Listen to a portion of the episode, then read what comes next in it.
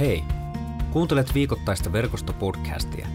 Verkosto on pääkaupunkiseudulla toimiva evankelis-luterilainen seurakuntayhteisö. Podcast on kuunneltavissa Spotifyssa, SoundCloudissa ja Apple Podcastissa sekä katsottavissa YouTubessa.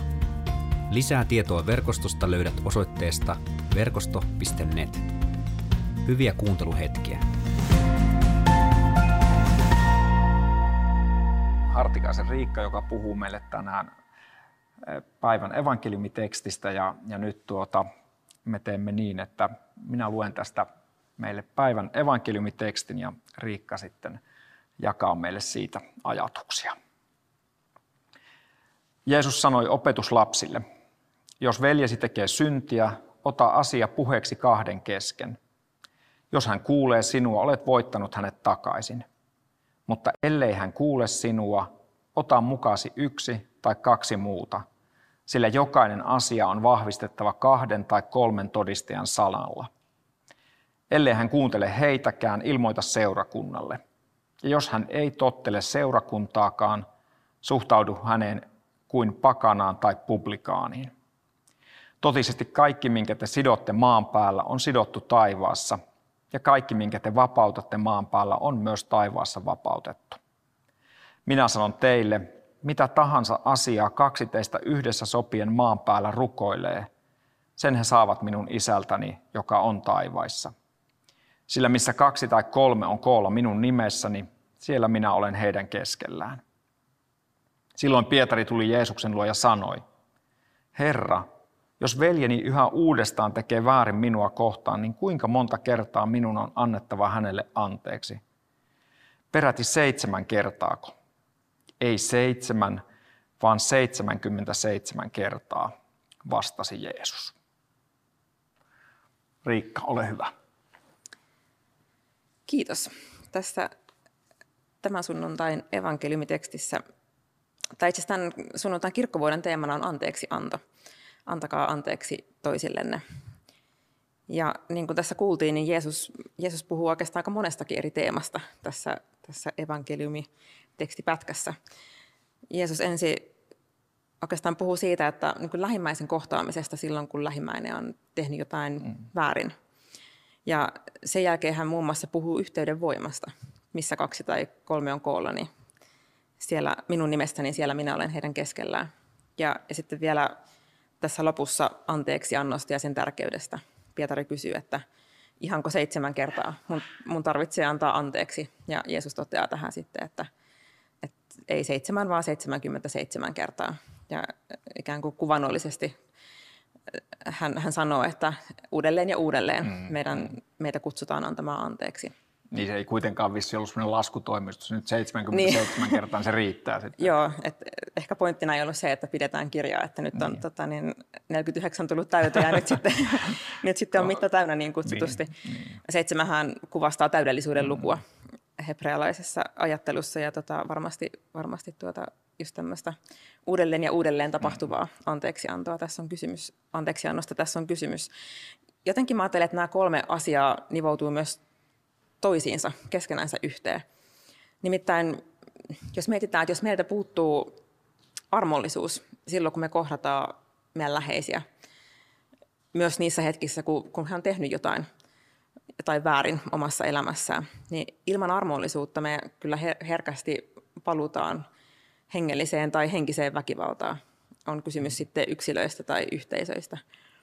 Ja, ja toisaalta, jos meiltä puuttuu yhteys, josta Jeesus puhuu, niin me taas herkästi siinä tilanteessa meillä on vaikea asettautua toisen asemaan, ja, ja se varmasti synnyttää myös sellaista ikään kuin ylhäältä päin tulevaa tuomitsemista, jos ei ole, jos ei ole sellaista aitoa halua, halua kohdata toista ihmistä ja ymmärtää taustoja ja, ja niitä, niitä olosuhteita, mistä hän tulee.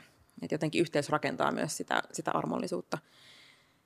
Ja sitten toisaalta taas samalla, kun meitä kutsutaan armollisuuteen ja anteeksiantoon, niin, niin tota, on myös tilanteita, missä on rakkautta mm-hmm.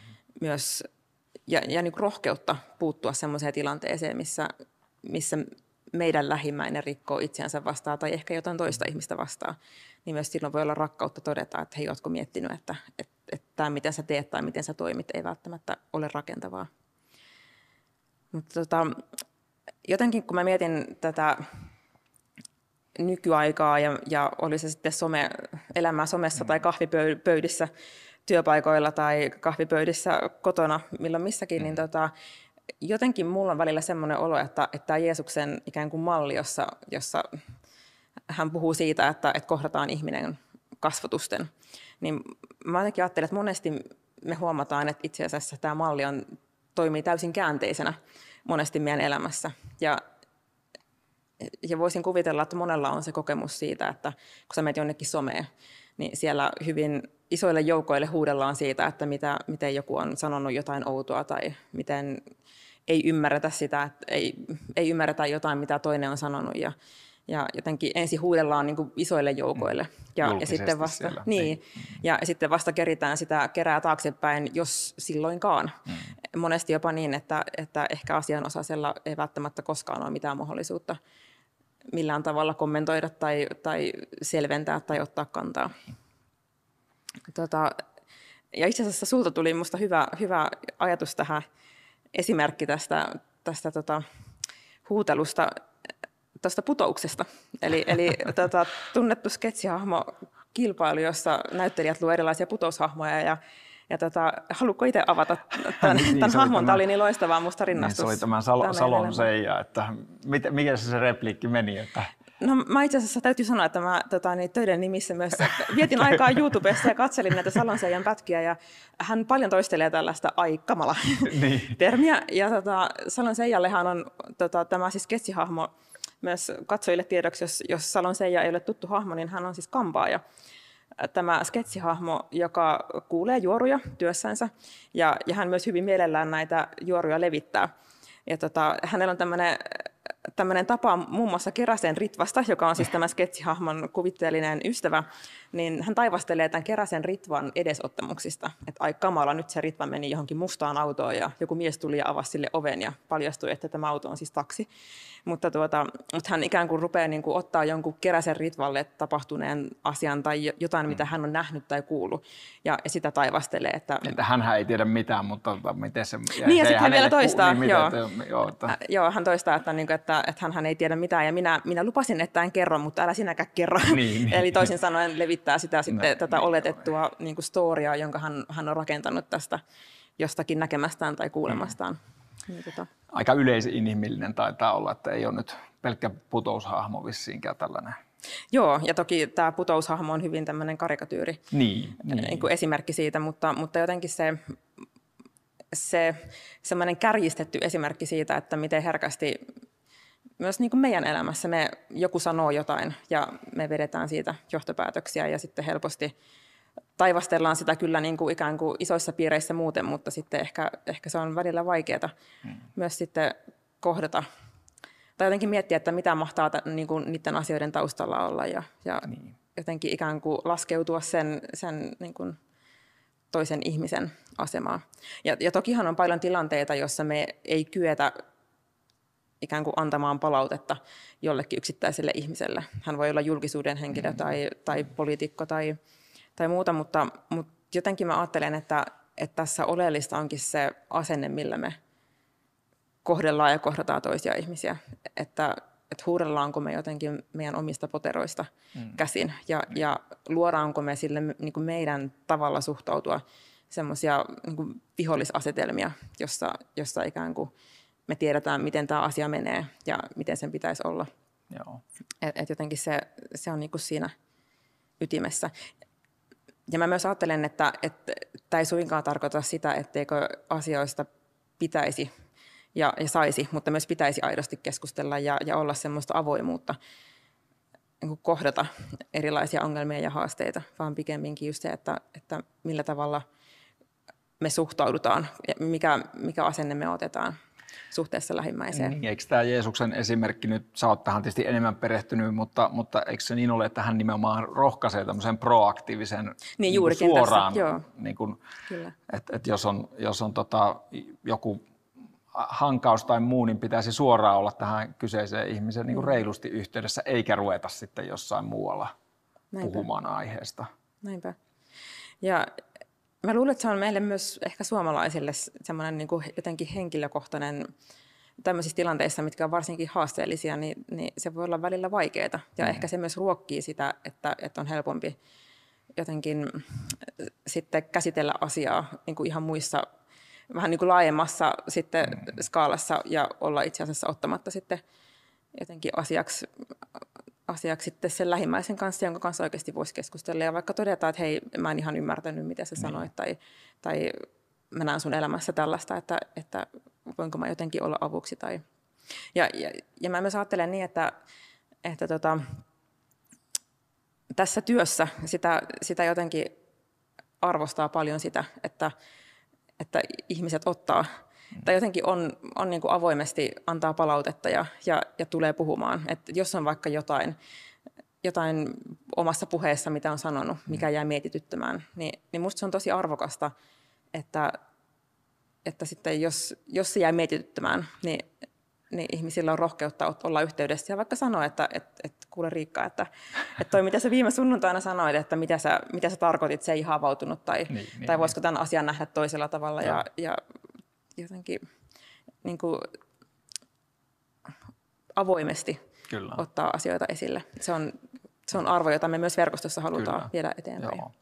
Ja, ja kommunikaatiohan on siis hirveän vaikea laji ihan yleisesti. Onko se joku, että kommunikaatio menee pieleen aina tai joku tämmöinen? Mm. Ja, ja mä tuohon sä viittasit alussa tuohon niin somemaailmaan, että, että jotenkin tämmöinen puhuttukin kommunikaatio, mutta että varmaan se väärinymmärryksen mahdollisuus on jotenkin vielä niin paljon isompi. Mm. Laitetaan lyhyitä viestejä tai, sähkö, tai sähköpostikin, että sä, niin jotenkin sä luet niin paljon rivien väliin, mitä ehkä useinkaan ei ole ollut mm. siellä kirjoitetussa viestissä.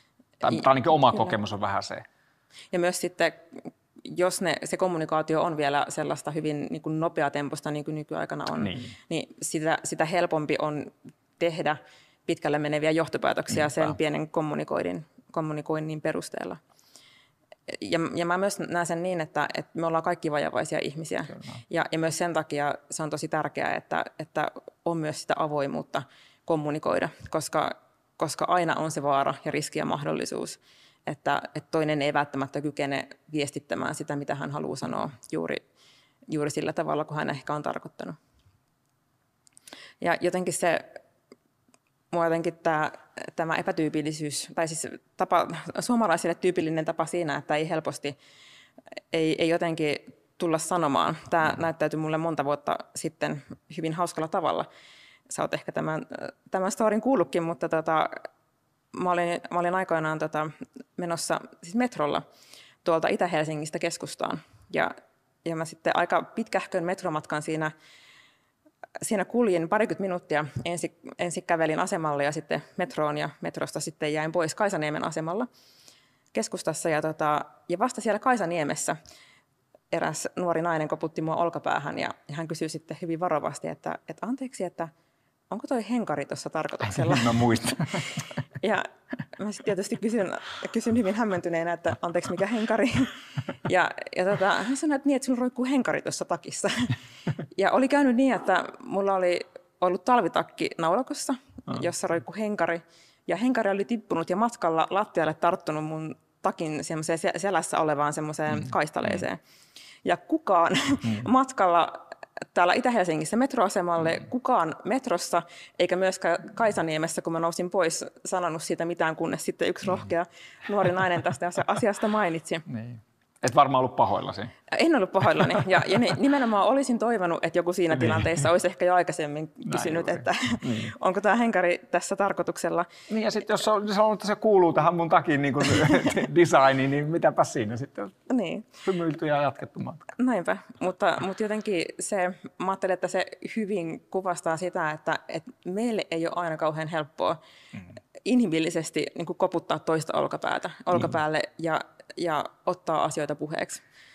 Et se voi olla välillä vaikeaa, mutta silti mä uskon, että, että kun me tehdään se rakkaudessa ja armollisuudessa, niin, niin se välillä myös on rakkautta, että, että me toimitaan näin. Joo, joo. Se on, tässä on varmaan niin kuin ihan tämmöinen meille suomalaisille erityinen kulttuuri. Hmm. Me molemmat ollaan myös vähän tuolta Itä-Suomesta, että olisiko se vielä vähän haastavampi tämmöisellä Itä-Länsi-akselilla. Tai ainakin näin mulle kerrotaan, että länsisuomalainen ehkä ihan niin koe sitä vaikeana. Niin se varmasti on myös näin, että myös on sitten tämmöisiä kulttuurillisia niin. eroja. Joo. Jeesus puhuu tässä myös anteeksi, tässä evankeliumitekstissä myös anteeksi annosta. Joo. Ja jotenkin siihen liittyen haluan lukea hebrealaiskirjeestä yhden jakeen, joka on puhutellut. Hebrealaiskirjeestä luvusta yksitoista. Siellä nimittäin kirjoittaja, hebrealaiskirjan kirjoittaja toteaa, että pitäkää huoli siitä, ettei mikään katkeruuden verso pääse kasvamaan ja tuottamaan turmiota, sillä yksikin sellainen saastuttaa monet. Hän puhuu katkeruuden versosta ja, ja siitä, ettei katkeruuden verso saisi päästä kasvamaan ja, ja tuottamaan tuhoa. Minulla oli muutamia vuosia sitten, muutin rivitaloon kerrostalosta ja tunnustan tästä, niin kuin olen tunnustanut monta kertaa aikaisemminkin, että mä en ole mikään suuri viherpeukalo. Ja se näyttäytyi tässä tilanteessa niin, että siinä meidän tontin rajalla kasvoi tämmöisiä matalia pensaita.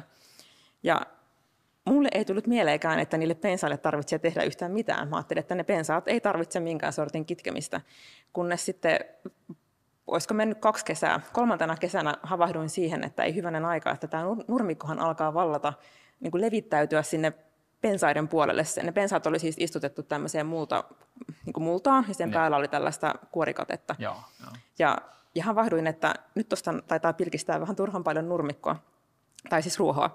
Ja tota, kun mä rupesin sitä sitten kitkemään, mä tajusin vähän sitä kuorikatetta siirsin, niin mä tajusin, että, että ei hyvänen aika, että, että, että tässä on parissa vuodessa se, se ruoho on ehtinyt niin paljon vallata tästä, tästä mullasta tilaa. Et siinä oli siis todella iso homma, että mä sain kitkettyä ne, ne ylimääräiset nurmikon tai ruohonjuuret sieltä, ja kaikki rikkaruohot sieltä, sieltä tota, niin pensaiden juuresta pois. Mä käytin ainakin kymmenen tuntia semmoisen ihan pienen pätkän kitkemiseen. Ja pyhästi lupasin, että ensi keväänä mä teen tälle asialle ajoissa jotain. Ja, ja oli kummasti helpompaa, kun mä seuraavana keväänä, sitten kun oli se pohjatyö tehty, niin sitten taas alkoi alko, tota, niin rikkaruohot vihertää, niin pääsin heti niiden rikkaruohojen kimppuun. Niin oli kummasti helpompaa ja myöskin vähemmän aikaa vievää työtä mm. tehdä tämä kitkeminen. Ja se hyvin kuvastaa sitä, että, tai musta on jotenkin niin hieno, hienosti ilmaistu tämä katkeruuden verso, mm. että älkää antako katkeruuden verson tehdä työtä, työtä sisimmässänne niin, että se pääsee kasvamaan ja valtaamaan alaa. Ja, ja mä uskon, että, että meitä kutsutaankin siihen, että, että jotenkin olemaan, käymään niin kuin sitä sellaista omaa inven, elämän inventaariota mm. aina välillä ja tietysti mahdollisimman säännöllisesti Jumalan kanssa ja, ja jotenkin tutkiskelemaan itseämme, että onko mussa joku semmoinen katkeruuden verso, joka, joka mun sisällä kasvaa. Ja, ja myös niin kuin nähdä se, että jos siellä kasvaa jotain katkeruuden versoja, niin se, se helposti pääsee kasvamaan ja kasvamaan ja kasvamaan ja, ja varmasti myös tuottamaan lisää tuhoa aikaa mun sisimmässä, mutta sitten myös läheisten, läheisten elämässä. Niin, että mitä, mitä nopeammin sen niin kuin kitkee, tai, niin, niin se sitten... Tavallaan niin kuin sä kuvasit, että sitten se, mm. sen työstäminen on aina helpompaa, että kyllä. Eikö niin? Kyllä. Ja mä uskon myös siihen, että, että Jumala näkee sen, että me ollaan inhimillisiä mm. ihmisiä. Ja, hän on, ja kun Jeesus sanoo meille, että olkaa armollisia seitsemänkymmentäseitsemän mm. kertaa, antakaa mm. anteeksi, niin, niin sitä toki on myös Jumala. Ja, ja Raamattu puhuu hienosti siitä, että, että, että joka aamu on Jumalan armo uusi. Mm. Ja niinäkin hetkinä, kun, kun me havahdutaan siihen, että, että meidän sisimmästä löytyy sitä sun tätä versoa, jonka siellä ei pitäisi kasvaa, niin, niin niissäkin hetkissä me saadaan tulla Jumalan eteen ja, ja luottaa siihen, että, että hän on meille armollinen ja, ja myös rakkaudessaan haluaa auttaa meitä tekemään tätä kitkemistyötä niin, että että me itse saadaan elää vapaina niistä versoista ja, ja toki myös sitä kautta olla siunauksena sitten niille läheisille, jotka meidän ympärillä on.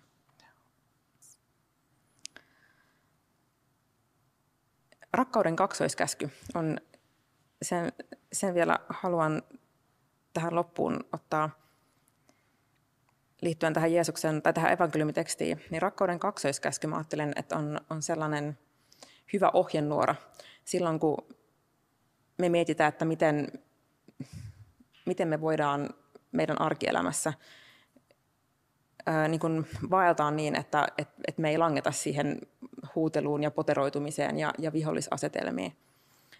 Rakkauden, ää, anteeksi, kultainen sääntö. Kultainen, kultaisessa säännössähän sanotaan, että, että kaikki minkä tahdotte ihmisten tekevän teille, tehkää se heille. Ja mä uskon, että mitä enemmän me eri tilanteissa mietitään, että, että miten mä haluaisin, että musta puhutaan. Jos, miten mä haluaisin, että kun musta keskustellaan ikään kuin selän takana, niin miten mä toivoisin, että, että minkälaista se puhe on ja, ja minkälaisella asenteella sitä tehdään. Niin mä uskon, että se jo antaa paljon niin kuin suuntaa sille, että, että mikä on, mikä on viisautta ja mikä on rakkautta suhteessa meidän lähe, läheisiin. Se on aika, aika jäätävän hyvä ohje, eikö mm. niin? Että toivoisinko itsestäni puhuttavan noin? Niin, kaikki minkä tahdotte ihmisten tekevän mm. teille, tehkää te heille. Mm. Ja, ja jos kultainen sääntö saisi toteutua meidän keskellä, niin mä uskon, että maailma olisi mm. paljon parempi paikka elää. Kaikki, minkä tahtoisit ihmisen puhuvan itsestäsi, puhu se heistä. Se on hyvin sanottu. Hyvin sanottu. Ja vielä loppuun haluan lukea Efesolaiskirjeestä luvusta neljä Paavalin viisaita sanoja. Paavali toteaa näin. Mä hieman tässä tuota niin, en lue ihan kaikkia, kaikkia jakeita, mutta Efesolaiskirjeen lopusta. Älkää päästäkö suustanne sopimatonta puhetta, vaan puhukaa sitä, mikä kulloinkin on hyvää ja hyödyllistä ja kuulijoille iloksi. Hylätkää kaikki katkeruus, kiukku, viha, riitely ja herjaaminen, kaikkinainen pahuus. Olkaa toisianne kohtaan ystävällisiä ja lempeitä ja antakaa toisillenne anteeksi, niin kuin Jumalakin on antanut teille anteeksi Kristuksen tähden. Meitä muistutetaan siitä, että paitsi että meitä kehotetaan antamaan anteeksi seitsemän kertaa seitsemän, eli, eli uudestaan ja uudestaan, niin meitä myös muistutetaan siitä, että me ollaan itse saatu anteeksi paljon. Ja, ja sen vuoksi myös meitä kutsutaan antamaan anteeksi seitsemän kertaa seitsemän. Ja siitä eteenpäin. Rukoillaan tähän loppuun.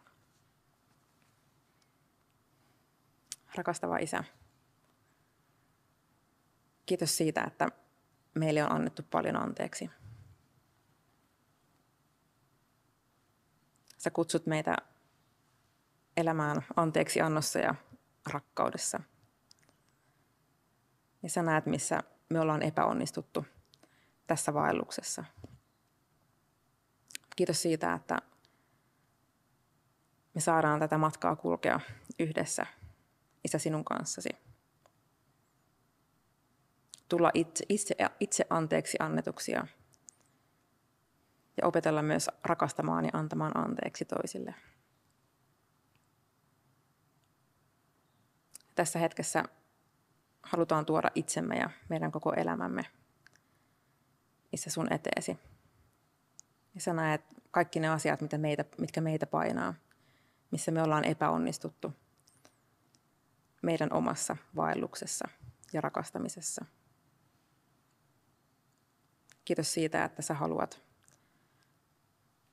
nostaa kaiken syyllisyyden ja nostaa rikkomukset meidän harteilta. Julistaa anteeksiantoa, joka sinun pojassasi on, Jeesuksen ristin työn tähden. Jeesuksen nimessä. Aamen. Kiitos kun kuuntelit Verkosto-podcastia. Seuraa Verkostoa somessa ja osallistu Verkoston online Jumalan palvelukseen. Suorana sunnuntaisin kello seitsemäntoista nolla nolla osoitteessa verkosto piste net.